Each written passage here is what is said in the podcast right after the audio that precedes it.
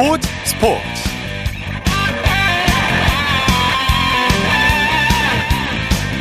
여러분 안녕하십니까? 아나운서 이창진입니다. 겨울 스포츠에 꽂힌 여자 프로농구 올스타전이 코로나19로 3년 만에 열렸습니다.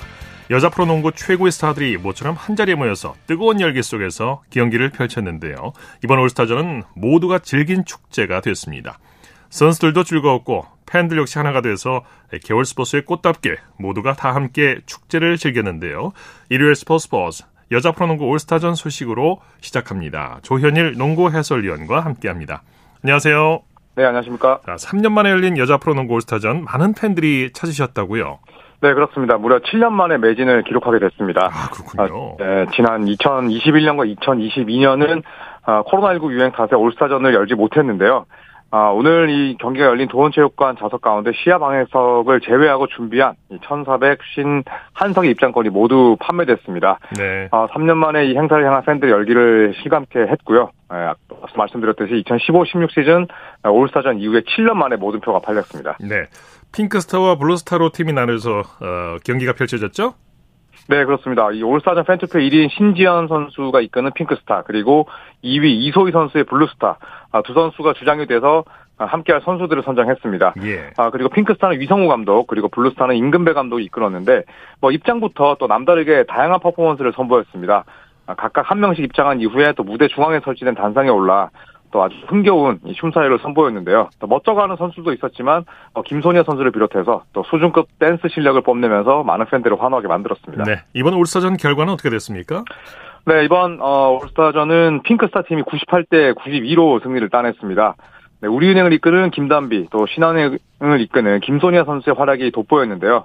4쿼터 들어서 아주 진중한 대결을 펼쳤습니다만 결국 핑크스타가 웃게 됐습니다. 네, 재미있는 모습도 보였는데 경기 도중에 선수를 1대1로 트레이드하기도 했죠. 네, 뭐 아주 흥미로운 제도였죠. 네. 3쿼터 중반에는 이번에 처음으로 도입된 환승 challenge가 실시됐습니다. 어, 경기 도중에 선수를 1대1로 트레이드하는 방식으로 진행이 됐는데 양 팀 내에서 최고 활약을 펼치던 강이슬 선수와 진한 선수가 유니폼을 맞바꿔 입었습니다. 예. 네, 강이슬 선수는 원래 소속팀인 핑크스타를 상대로 3점 두 방을 집어넣었고요. 어, 그리고 이에 질세라 진한 선수도 유니폼을 갈아입고 나서 경기 종료 6분 전까지 7득점, 리바운드 10개를 올리면서 아, 승부를 양보하지 않았습니다. 네. MVP는 어떤 선수가 차지했나요? 네, 진한 선수입니다. 오늘 양 팀을 오가면서 33득점, 아, 리바운드 무려 20개를 걷어냈습니다. 예. 네, 기자단 투표 68표 가운데 65표를 받았고요. 압도적이군요. 또 베, 네. 맞습니다. 또 뭐 베스트 퍼포먼스 상까지 2관왕을 수상하게 됐습니다. 어, 진한 선수는 블루스타 소속으로 20득점 7리바운드, 또 핑크스타 소속으로는 13득점에 리바운드 13개를 기록을 했고요. 또 강이슬 선수는 3점을 무려 12개나 꽂아 넣으면서 득점 왕과 함께 3점 콘테스트에서 우승하면서 역시나 2관왕이 됐습니다. 네. 선수들이 경기 도중에 다양한 볼거리를 제공했죠. 네, 특히 뭐 세레머니가 아주 다양했습니다. 아, 핑크스타 강이슬 선수는 3점 성공 이후에 신지현 선수와 함께 어, 유럽 축구 토트넘 시절에 손흥민 선수와 델리 알리가 함께 선보였던 세레머니를 했고요. 또 김단비 선수 또한 외곽포를 꽂은 이후에 강희지 선수와 같은 세레머니를 선보였습니다. 또 뭐 팬과 함께하는 시간도 있었습니다. 아, 이 쿼터 3분 4초 경에는 팬 challenge가 진행이 됐는데 예, 관중석에 있던 팬이 코트로 나와서 이 핑크스타 유니폼을 입고 나서 또 팬들과 함께하는 이벤트가 아, 또 많은 팬들의 박수를 받았습니다. 예. 남자 프로농구 살펴보죠. 1위 KGC 인삼공사, 2위 SK가 맞대결을 벌였는데 1, 2위 팀다운 경기다운 명승부였어요. 그렇습니다. 아주 재밌는 경기였습니다. 아, 승부의 에, 승리는 KGC 인삼공사가 가져갔는데요. SK 거센 추격을 뿌리치면서 선두를 굳게 지켰습니다. 아, SK를 홈으로 불러들여서 83대 80으로 승리를 따냈는데 아, KGC는 개막 이후에 내내 1위를 지키고 있지만 아, 초반 음, 상승세를 잊지 못한 채 최근 부진을 겪으면서 추격을 받았거든요. 네. 하지만 오늘 이 SK를 물리치면서 값진 1승을 추가할 수 있었습니다. 네. 역전에 역전을 거듭했는데 KGC가 막판 집중력을 발휘했죠. 네, 그렇습니다. 어, 사실 전반까지는 엄청난 어, 접전이 펼쳐졌습니다. 자, 이후에 벌어진 이 접전의 승부는 KGC 박지훈 선수가 직접 갈랐습니다. 네. 어, 4쿼터 시작 2분 6초에 다시 투입이 됐는데요. 이후에 아주 빠른 돌파와 또 빼어난 수비를 선보이면서 약 5분 만에 혼자 10점을 몰아넣었습니다.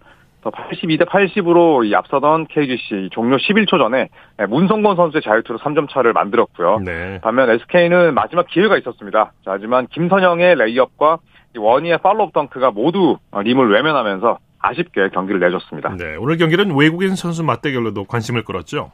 네, 네, 그렇습니다. 이 스펠맨과 워니 두 절친한 외국인 선수의 대결로도 많은 관심을 모았습니다. 네. 어, 스펠맨이 3점 5개 포함해서 29득점, 리바운드 무려 17개 걷어냈고요.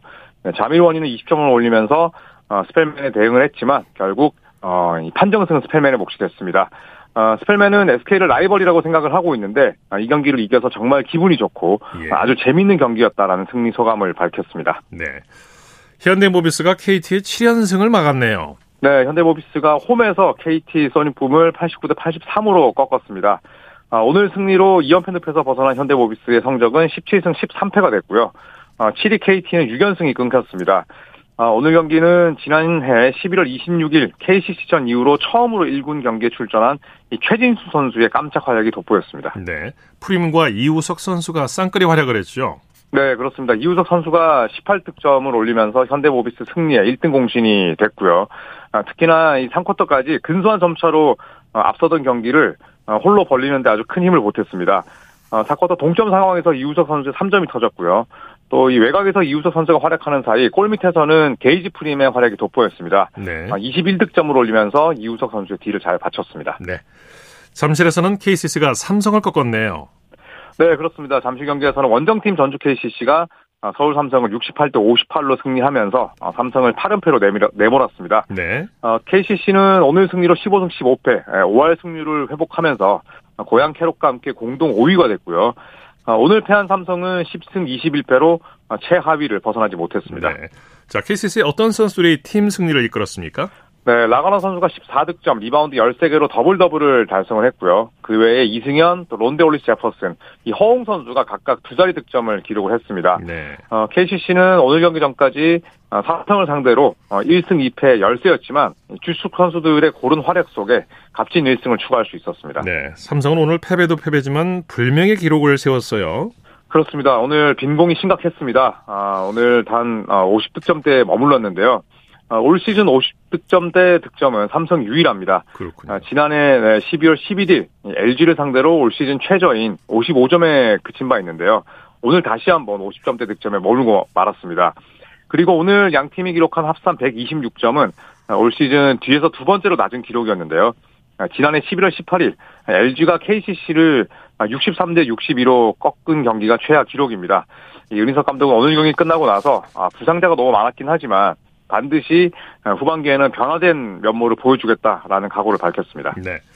자, 이번에는 NBA 소식 살펴보죠. 돈치치가 의미 있는 기록을 달성했죠? 네, 그렇습니다. 아, 돈치치가 시즌 아홉 번째 트리플 더블을 달성했습니다. 아, 오늘 홈에서 열린 뉴올리언스 펠리컨스와의 경기에서 어, 댈러스를 127대 117로 꺾는데 아주 큰 힘을 보탰는데요. 네. 아, 오늘 돈치치는 39분을 뛰면서 34득점, 그리고 리바운드 10개, 어시스트 10개로 맹활약을 했습니다. 아, 오늘 승리로 댈러스는 23승 17패가 됐고요. 뉴올리언스 펠리컨스는 24승 16패로 댈러스로부터 한 경기 차이로 어, 쫓기는 신세가 됐습니다. 네. 자, 그리고 꼴찌 팀이 우승 후보 팀을 완파하는 대반란을 또 일으켰네요. 네, 뭐 아주 재밌는 경기가 펼쳐졌는데요. 이 샬럿 호네츠가 밀워키 벅스를 138대 109로 꺾었습니다.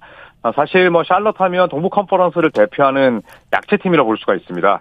어, 현재 11승 29패, 아, 동부 컨퍼런스 15개 팀 가운데 14위고요. 반면에 밀워키 벅스는 우승을 노리는 팀으로서 25승 14패, 동부 컨퍼런스 3위입니다. 자, 하지만 이 샬럿이 밀워키 원정에서 무려 29점 차 승리를 따냈는데요. 아, 놀랍게도 샬럿이 1쿼터에 올린 점수가 무려 51점이었습니다. 아이고, 네. 네. 이 51점은 골든스테이트 워리어스가 세웠던 이 한 쿼터, 1쿼터 51득점 기록과 동률을 이뤘는데요. 그렇군요. 네. 엄청난 이 반란을 일으켰다고 볼 수가 있겠습니다. 최다 득점 동률이군요. 한 맞습니다. 쿼터. 네. 자, 그 밖에 다른 경기 소식도 전해 주시죠. 네, 오늘은 뭐 NBA가 총 5게임이 있었는데요. 앞서 댈러스가 또 뉴올리언스를 꺾었고, 이 보스턴은 약세 샌안토니오 스퍼스를 121대 116으로 물리쳤습니다. 또 시카고 불스는 이틀 연전임에도 불구하고 홈에서 126대 118로 유타 재즈를 꺾었고요. 아, 골든스테이트 워리어스는 홈에서 상당히 좋은 성과를 내고 있었지만 오늘 올랜도 매직에게 101대 115로 패하면서 아, 홈 2연패 늪에 빠졌습니다. 또 마지막 경기였던 LA 레이커스와 새크라멘토 경기는 무려 270점을 주고받는 접전이었는데요. 아, 르브론 제임스와 데니스 슈로더가 활약을 하면서 LA 어, 레이커스가 새크라멘토를 136대 134로 꺾으면서 시원한 연승을 달렸습니다. 네, 소식 감사합니다. 네, 고맙습니다. 프로농구 소식 조현일 농구 해설위원과 살펴봤고요. 이어서 프로배구 소식입니다. 스포츠 동아의 강산 기자와 함께합니다. 안녕하세요. 네, 안녕하세요. 오늘 미세먼지와 황사가 심했는데 배구장 분위기는 어땠습니까? 네, 많은 배구 팬들이 미세먼지를 피해서 경기장을 찾았습니다. 예. 체육관은 따뜻하고 미세먼지로부터 자유롭기 때문에 팬들도 안심하고 경기를 지켜볼 수 있었는데요. 여자부 경기가 열린 화성에는 무려 3,709명의 와. 만원 관중이 들어찼고요. 네. 남자부 경기가 펼쳐진 화, 그 안산에도 1,820명이 입장했습니다. 예. 화성에 무려 3,700여 명의 팬들이 오셨군요. 어마어마하죠. 네. 이 흥국생명 김연경 선수의 어, 역할이 큰 것 같은데 자 여자부 경기 흥국생명이 IBK 기업은행을 누르고 4연승을 거뒀죠. 네, 그렇습니다. 여자부 경기에서는 흥국생명이 IBK 기업은행을 세트 스코어 3대 1로 꺾고 4연승에 성공했는데요. 오늘 승리로 흥국생명은 선두 현대건설을 다시 승점 4점 차로 추격했습니다. 네. 흥국생명이 지금 감독 경질 문제로 내홍을 겪고 있는데 지휘봉을 누가 잡았습니까?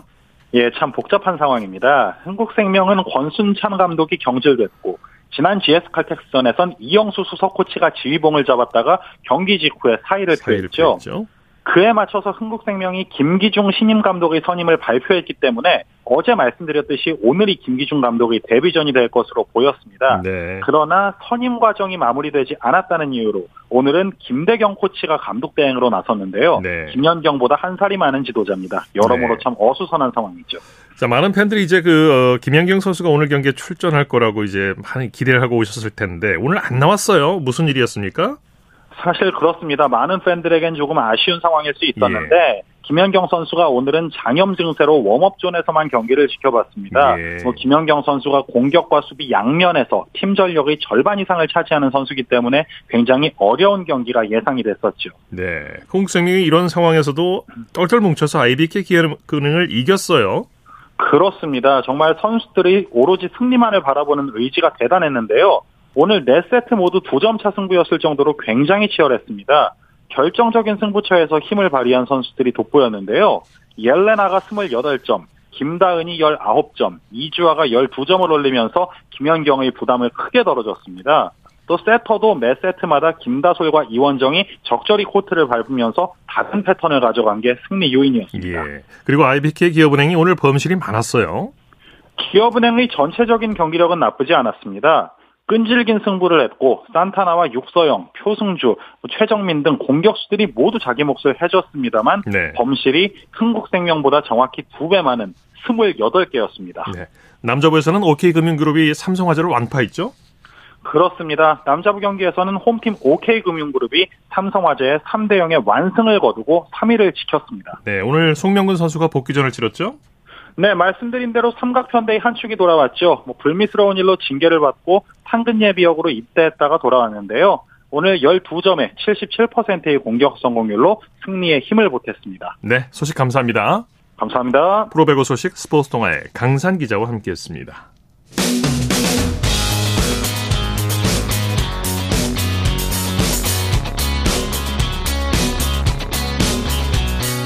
따뜻한 비판이 있습니다. 냉철한 분석이 있습니다. 스포츠 스포츠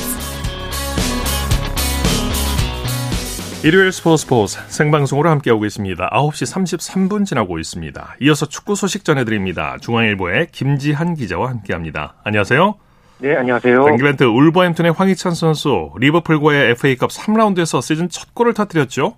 네, 울버햄튼의 황희찬 선수 마침내 이번 시즌 첫 번째 득점포를 가동했습니다. 네. 영국 리버풀의 안필드에서 열린 리버풀과의 FA컵 3라운드 64강전에서 황희찬 선수 후반 18분에 후백 네베스 대신에 투입이 돼서 곧장 3분 뒤에 골을 터뜨렸는데요. 네. 울버햄튼이 리버풀에게 1대 2로 밀리고 있던 상황에서 황희찬이 공을 몰고 왼 측면에 있던 마테우스 쿠냐에게 연결을 해줬고요. 곧장 문전으로 침투하던 황희찬 선수 쿠냐의 측면 패스를 이어받고서 미끄러져 들어가면서 밀어넣으면서 동점골을 터뜨렸습니다. 네. 지난해 2월에 아스널과의 리그 경기 이후에 약 11개월 만에 나온 황희찬 선수의 골이었고요. 이 골 덕분에 울버햄튼은 리버풀과 2대2 무승부를 거두면서 규정에 따라서 64강전 재경기를 치르게 됐습니다. 네. 황희찬 선수 카타르 월드컵 이후에 자신감이 부쩍 높아진 것 같아요.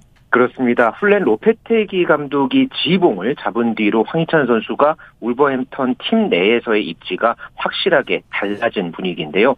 로페테기 감독은 황희찬 선수를 최근에 연이어서 선발로 기용을 하다가 오늘 리버풀과의 경기에서 교체 멤버로 활용을 했습니다. 예. 그럼에도 황희찬 선수 자신의 역할을 충실하게 해냈는데요. 조커로 투입이 돼서 제 몫을 확실하게 해내면서 존재감을 더욱 깊이 각인시켰고요. 네. 이런 분위기를 발판 삼아서 남은 경기에서 이 울버햄턴에서의 황희찬 선수의 역할은 한층 더 커질 것으로 기대됩니다. 네, 황희찬 선수에 대한 영국 현지 평가도 좋았죠.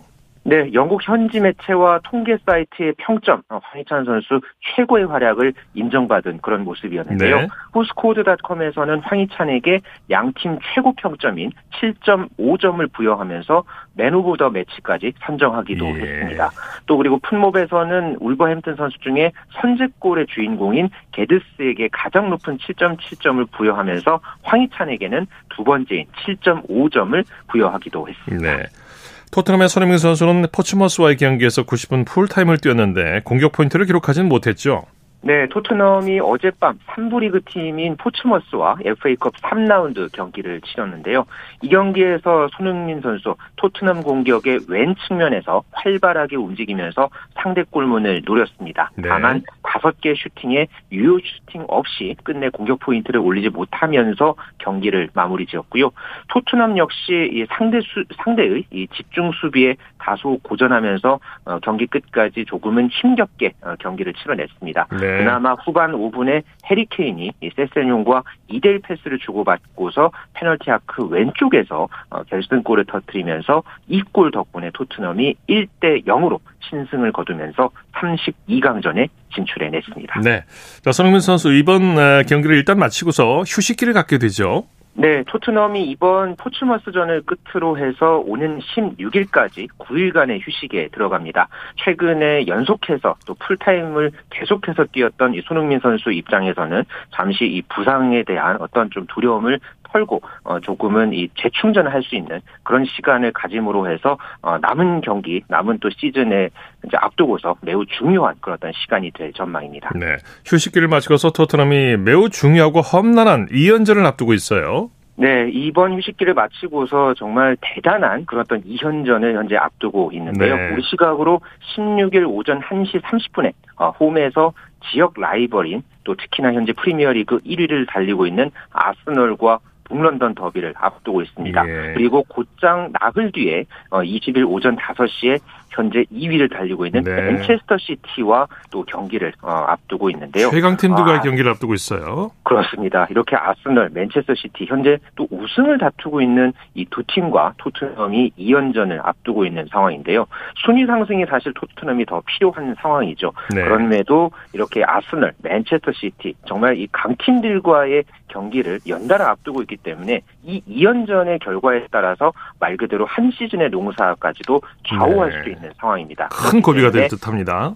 그렇습니다. 그렇기 때문에 이번 휴식기 정말 꿀맛같이 잘 보내면서 이 2연전을 대비하는 그런 또 휴식기가 되어야 하겠습니다. 네. 스페인 마요르카의 이강인 선수는 후반 교체 출전해서 인상적인 활약을 펼쳤어요. 네, 아, 이강인 선수의 아주 또 날카로운 프리킥이 빛났던 그런 또 경기가 펼쳐졌는데요. 어, 마요르카와 레알 마, 바야돌리드와의 이 라리가 16라운드 경기에서 이강인 선수 후반 17분에 다니 로드리게스 대신에 투입이 돼서 경기가 끝날 때까지 뛰었습니다. 그리고 네. 후반 추가 시간에 아주 날카로운 이 프리킥으로 어, 이제 마요르카의 승리를 이끄는 아주 결정적인 역할을 해 냈는데요. 이강인 선수가 왼발로 프리킥을 시도를 했고 이게 상대 수비를 스친 뒤에 아브돈 프라츠의 헤딩골로 연결이 되면서 마요르카가 1대 0으로 극적인 승리를 거뒀습니다. 네. 최근 6경기에서 마요르카가 4승 1무 1패 아주 가파른 상승세를 타면서 현재 리그 10위까지 올라섰고요. 이 중심에 또 이강인 선수의 발끝이 또 한 번 빛났습니다. 네, 소식 감사합니다. 네, 감사합니다. 축구 소식 중앙일보의 김지한 기자와 살펴봤고요. 이어서 한 주간 이슈가 됐던 스포츠계 소식을 집중 분석해보는 최동호의 스포츠 칼럼 시간입니다. 어, 동남아시아 축구에 한국인 지도자 열풍이 불고 있죠. 어, 스포츠 평론가 최동호 씨와 함께 오늘 이 소식을 자세히 살펴보도록 하겠습니다. 안녕하십니까? 예, 안녕하세요. 자, 미스비스컵 동남아 챔피언십에서 김판곤 감독이 이끄는 말레이시아가 결승 진출에 한 발 더 다가섰죠. 예, 그렇습니다. 아, 이 미쯔비시컵 동남아 챔피언십이 우리의 관심을 모으고 있죠. 어, 예, 어제 이, 이 준결승 1차전에서 이 말레이시아가 태국을 1대 0으로 이겼습니다. 네. 아, 때문에 이제 말레이시아가 2차전에서 무승부만 거둬도 예, 결승에 올라가는 그런 유리한 상황이거든요. 그렇죠. 어, 근데 이번 대회에서는 박항서 감독이 베트남, 신태용 감독의 인도네시아, 그리고 이 김판구 감독의 말레이시아가 모두 다 이 4강에 진출해서 좀 주목을 받고 있는 거죠. 네네. 세 명의 한국인 감독이 모두 준결승전에 올랐다는 것도 참 놀랍지만 이 예. 동남아시, 동남아시아 축구 대표팀 감독이 모두 외국인이라고요. 어, 예, 그, 그렇습니다. 그, 이번 대회에 참가한 나라가 모두 10개 나라거든요. 네. 근데 이 10개 나라의, 어, 축구 대표팀 감독이 모두 다 외국인 감독입니다. 그렇군요. 예, 이 동남아시아 국가들이 축구에서 서로 치열한 경쟁을 벌이고 있다는 것을 보여주는 대목이기도 한데, 네. 이 유럽 출신 감독이 다섯 팀, 일본 출신이 두 팀, 그리고 이 한국 출신 감독이 세 팀을 맡고 있거든요. 네. 그런데 이 한국인 감독 세 팀이 모두 다 아, 준결승전에 진출했기 때문에 이 한국인 감독들의 리더십이 이제 주목을 받고 있는 거죠. 네. 박항서 감독의 성공이 신태용, 김판군 감독 영입으로 이어졌다고 볼 수 있을 것 같은데 예. 우리나라 지도자의 해외 진출이 굉장히 오랜 역사를 갖고 있죠. 어, 예, 그렇습니다. 우리가 이제 잘 모르는 대목일 수도 있는데요. 그러니까 외국인 지도자 하면 우리는 흔히 어, 히링크나 이제 벤투 감독처럼 해외 출신의 이 국내 대표팀 감독을 먼저 떠올리게 되죠. 자, 그런데 이 사실 우리나라 감독이 해외에서 다른 나라 대표팀을 지도하는 경우가 훨씬 더 많이 있고 그 네. 역사도 그렇죠. 오래됐죠. 대표적으로 양궁인데 이 양궁은 이제 우리나라 지도자들끼리 올림픽에서 메달을 다툰다고 볼 수도 있고 예. 자, 이 구기 종목에서는 훨씬 오래전에 우리 지도자들의 해외 진출 붐이 있었다고요. 어, 예, 그렇습니다. 이 태권도가 이제 대표적으로 1960년대부터 우리 지도자들이 해외로 진출한 종목이고요. 네. 이 1970년대에는 핸드볼이나 배구, 농구 등에서 우리 지도자들이 이 중동 지역에 진출을 많이 했습니다. 네. 아, 그리고 2000년대 들어서 양궁, 쇼트트랙에서 지도자들의 해외 진출 붐이 있었고요. 어, 뭐, 지금은 뭐, 올림픽이나 아시안 게임에 가보면 일부 종목에서, 그러냐, 아, 그러니까 이제 양궁, 뭐, 이 쇼트 트랙 같은 일부 종목에서는 마치 그 동창회 하는 느낌이 들기도 네, 하거든요. 네. 왜냐면 이 해외 대표팀 감독을 맡고 있는 우리 지도자들이 모처럼 한 자리에 다 모일 수 있는 기회가 바로 올림픽이나 아시안 게임이기 때문에 네. 이런 대회 가면은 이 동창회 하는 느낌이 좀 들기도 하죠. 네. 양궁 뭐 쇼트 트랙 우리나라가 이제 세계 정상급이니까 어떻게 보면 당연하게 느껴지기도 하는데 요. 예. 구기 종목에서도 우리 지도자들이 해외에서 많이 활약하고 있다면서요. 어, 예, 그렇습니다. 그러니까 이 지도자 영입에도 일종의 그 트렌드가 있다라고 볼 수가 네. 있거든요. 그러니까 뭐 축구를 대표로 말씀을 드리면 축구에도 이 세계 축구의 흐름이 있죠. 뭐 어, 토탈 사건이 또는 뭐 이탈리아의 빗장 수비 수비 중심이니 또 포백이니 쓰리백이니 이 유행이 있는데 이 트렌드가 이, 이 세계적인 추세나 또 특정 국가의 경기력과 관계가 있거든요. 네. 그러니까 대표적으로 보면은 이 한국 여자 농구가 2000년 시드니 올림픽에서 4강에 올라가고 난 뒤에 일본에서 어, 한국 여자 어, 농구 지도자 붐이 일기도 했었습니다. 예.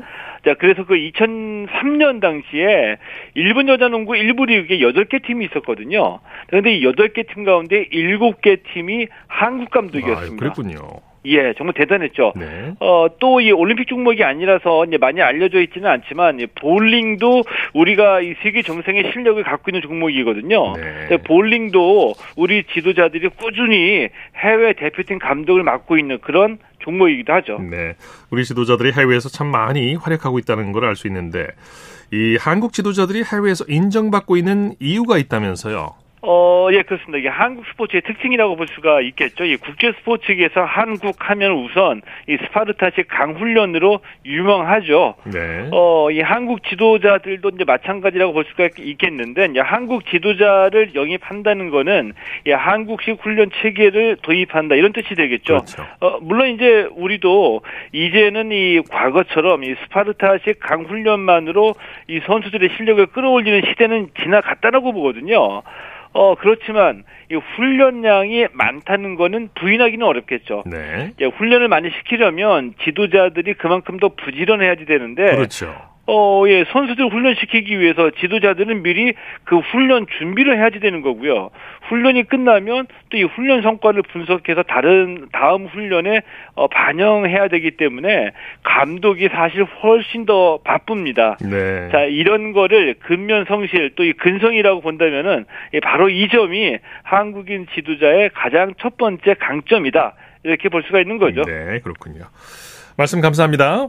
네, 고맙습니다. 최동호의 스포츠 칼럼 스포츠 평론가 최동호 씨와 함께했습니다. 쳤다 하면 홈런이고 슛 골이고 각본 없는 한편의 드라마. 그것이 바로 그것이 바로 손에 잡힌 우승 트로피. 목에 걸린 그 배달 너와 내가 하나 되는. 그것이 바로 그것이 바로 그것이 바로 꿈꾸던 스포츠. 꿈꾸던 스포츠 스포츠 일요일 스포츠 스포츠 생방송으로 함께하고 계십니다. 9시 46분 지나고 있습니다. 이어서 다양한 종목의 스포츠 소식을 전해드리는 스포츠 와이드 시간입니다. 이혜리 리포터와 함께합니다. 어서 오십시오. 네, 안녕하세요. 피겨 샛별 신지아 선수가 2023-24 국가대표 1차 선발전에 이어서 2차 선발전도 우승을 차지했다고요? 네, 피겨 스케이팅 여자 싱글 차세대 에이스 신지아 선수가 오늘 경기도 의정부 실내 빙상장에서 열린 국가대표 2차 선발전 겸 제77회 전국 남녀 피겨 스케이팅 종합 선수권 대회 여자 싱글 프리 스케이팅에서 합계 142 06점을 받았습니다. 네. 어제 열린 쇼트를 합치면 최종 총점 213.01점으로 이 신지아 선수 전체 1위로 새 시즌 퇴근 마크를 달았고요. 국제 빙상 경기 연맹 세계 주니어 선수권 대회 출전 티켓도 획득을 했습니다. 네. 어, 다만 신지아 선수가 2008년 3월 19일 생일인데요. 어, 나이 제한에 걸려서 오는 3월 일본 사이타마에서 열리는 세계 선수권 대회에는 출전하지 못합니다. 네. 이 세계 선수권 대회는 2022년 7월 1일 기준으로 만 15세 이상 선수가 출전을 할 수가 있는데요.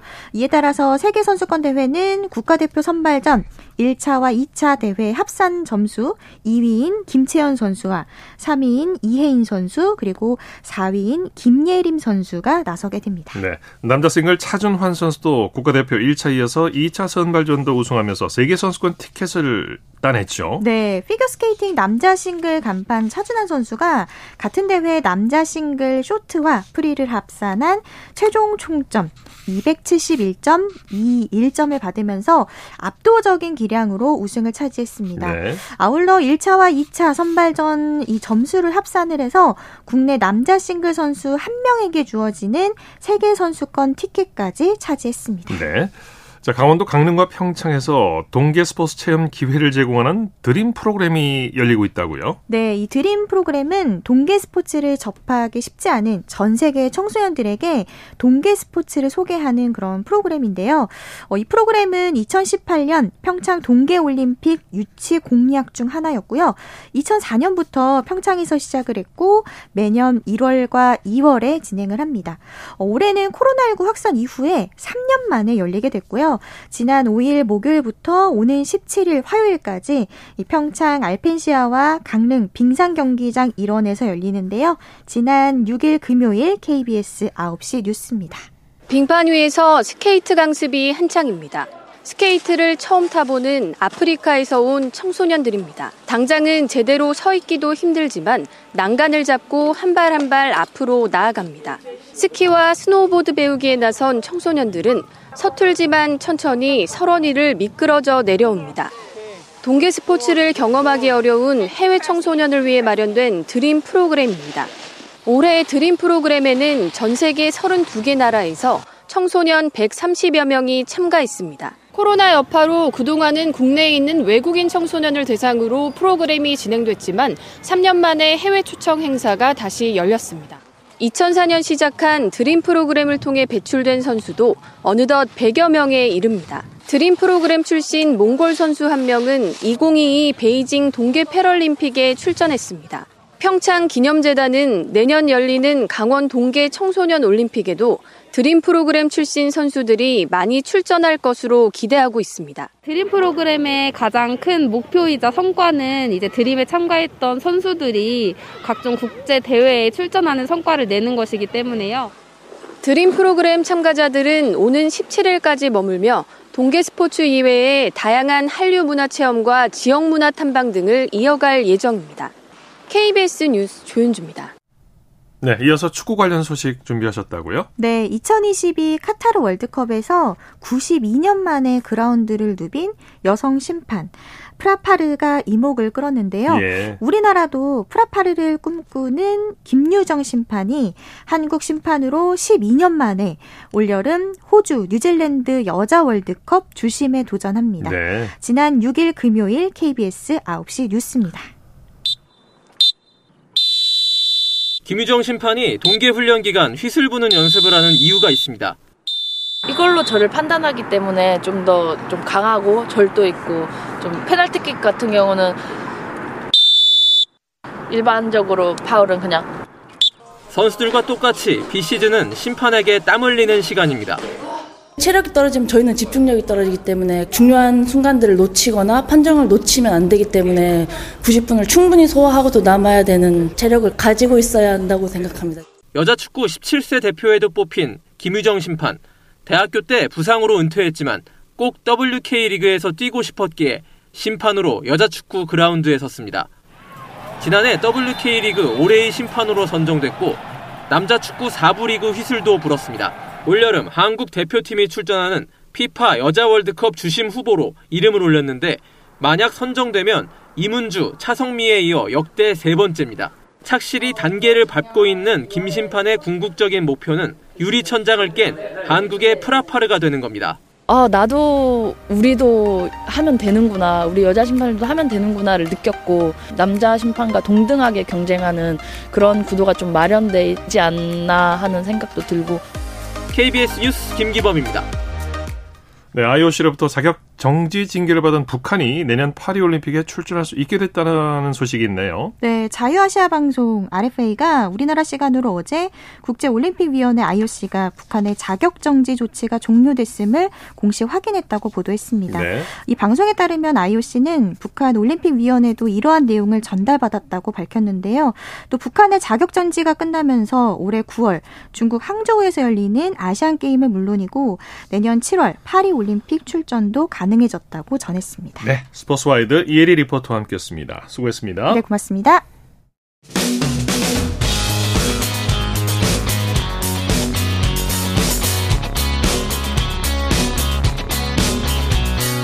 따뜻한 비판이 있습니다. 냉철한 분석이 있습니다. 스포츠 스포츠. 이어서 골프 소식 전해드립니다. 이데일리의 주미희 기자와 함께합니다. 안녕하세요. 네, 안녕하세요. 네, PGA 투어에서 새해 첫 대회가 열렸네요. 한국 선수들이 동반 톱10에 오를 가능성이 커 보이는데요. 네, PGA 투어 새해 개막전이자 왕중왕전 성격의 센트리 토너먼트 오브 챔피언스가 미국 하와이에서 열리고 있습니다. 오늘 치러진 3라운드에서 김주형 선수가 5타를 줄여서 합계 17언더파 202타로 공동 5위를 기록했습니다. 예. 단독 선두인 콜린 모리카와와는 7타 차여서 역전 우승은 다소 힘들 수도 있지만 톱10은 무난하게 유지할 수 있을 거라는 전망입니다. 또 새신랑인 임성재 선수는 보기 없이 이글 1개와 버디 6개를 잡아 8언더파를 몰아치고 합계 16언더파를 기록했습니다. 네. 순위는 공동 7위로 11계단 상승했습니다. 또 이경훈 선수가 6타를 줄여서 15언더파로 공동 9위에 자리했습니다. 예. 네, 이 대회는 전년도 PGA 투어 우승자들과 플레이오프 최종전인 투어 챔피언십에 진출했던 선수들 총 39명만 출전한 왕중왕전이라고 할 수 있습니다. 네. 김주영은 작년에 2승을 거뒀고 이경우는 AT&T 바이런 넬슨에서 2연패를 달성해서 이 대회 출전 자격을 얻었습니다. 또 임성재는 작년에 우승은 없었지만 투어 챔피언십 출전 자격으로 이 대회에 나섰습니다.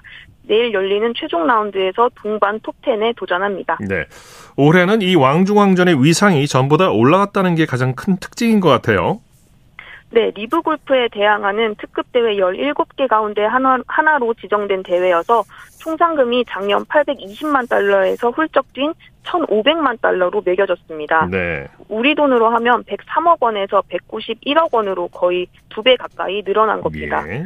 또 우승 상금도 19억 원에서 34억 원으로 크게 뛰었습니다. 우리 선수들은 톱10 안에만 들면 4억 원이 넘는 상금을 벌 수 있고요. 예. 또 꼴찌를 해도 2억 5천만 원 아유, 이상이 주어집니다. 그렇군요. 네, 현재 우승 상금 34억 원의 주인공으로는 모리카와가 유력합니다. 모리카와는 3라운드까지 합계 24언더파를 기록해 무려 6타차 단독 선두를 달리고 있습니다. 네. 네, 피츠패트릭 셰플러 같은 메이저 챔피언들이 공동 2위로 모리카와를 쫓고 있는데요. 모리카와가 2021년 히어로 월드 챌린지에서 다섯 타차 앞선 상황에서 역전패를 당한 기억이 있기 때문에 당시 악몽을 지워낼 수 있을지에도 관심이 모입니다. 예. 이번 주 골프계를 달군 뜨거운 소식은 김주형 선수가 글로벌 스포츠 브랜드인 나이키와 계약한 사실이 아닐까 싶어요. 네, 김주영 선수가 지난 화요일 자신의 인스타그램 계정에 나이키 모자와 반팔 셔츠, 반바지 등을 착용한 게시글을 올려서 네. 나이키의 메인 후원을 받는다는 사실을 공개했습니다. 그 정확한 계약 규모는 알려지지 않았지만 5년 계약을 맺었고 1년 계약금만 400만 달러에서 많게는 500만 달러인 걸로 전해지고 있습니다. 예. 김주영 선수가 나이키와 계약을 맺을 거라는 이야기는 작년 8월 PGA 투어 윈덤 챔피언십에서 우승한 직후부터 돌았었는데 당시에는 계약금이 연 300만 달러 정도인 걸로 알려졌었거든요. 네. 그런데 10월 슈라이너스 칠드런스 오픈에서 우승하면서 금액이 더 뛰었습니다. 네. 현재 골프 선수 중에서 나이키의 후원을 받는 선수가 타이거 우즈, 로리 맥길로이 같은 세계적인 선수들인데요. 그런 의미에서 김주형 선수의 계약도 의미가 있어요. 네, 그동안 나이키가 아시아와 한국 시장을 잡기 위해서 한국 선수들을 후원한 경우가 있었는데요. 예. 김주영 선수의 경우는 아시아를 넘어서 전 세계 골프 팬들을 겨냥한 후원 계약으로 보여집니다. 예. 어, 유창한 영어 덕에 해외 미디어와 인터뷰에서도 거침이 없고 특히 PGA 투어에서 현재 활동하는 선수들과도 가깝게 지내는 모습을 볼 수 있는데요. 나이키 측은 이런 점들이 나이키의 글로벌한 이미지와 잘 맞다고 판단했다고 합니다. 예. 그 많은 관계자들이 김주영 선수가 PGA 투어에 더 적응을 하면 지금보다 훨씬 더 좋은 모습을 보일, 보일 선수라고 평가하고 있는데요. 네. 김주영 선수의 앞으로의 성적에 따라서 계약금도 더 늘어날 수 있을 걸로 보입니다. 네. 소식 감사합니다. 네, 감사합니다. 네, 골프 소식 이데일리의 준희 기자와 함께했습니다. 스포츠 스포츠 오늘 준비한 소식은 여기까지입니다. 내일은 8시 30분부터 들으실 수 있습니다. 함께 해 주신 여러분 고맙습니다. 지금까지 아나운서 이창진이었습니다. 스포츠 스포츠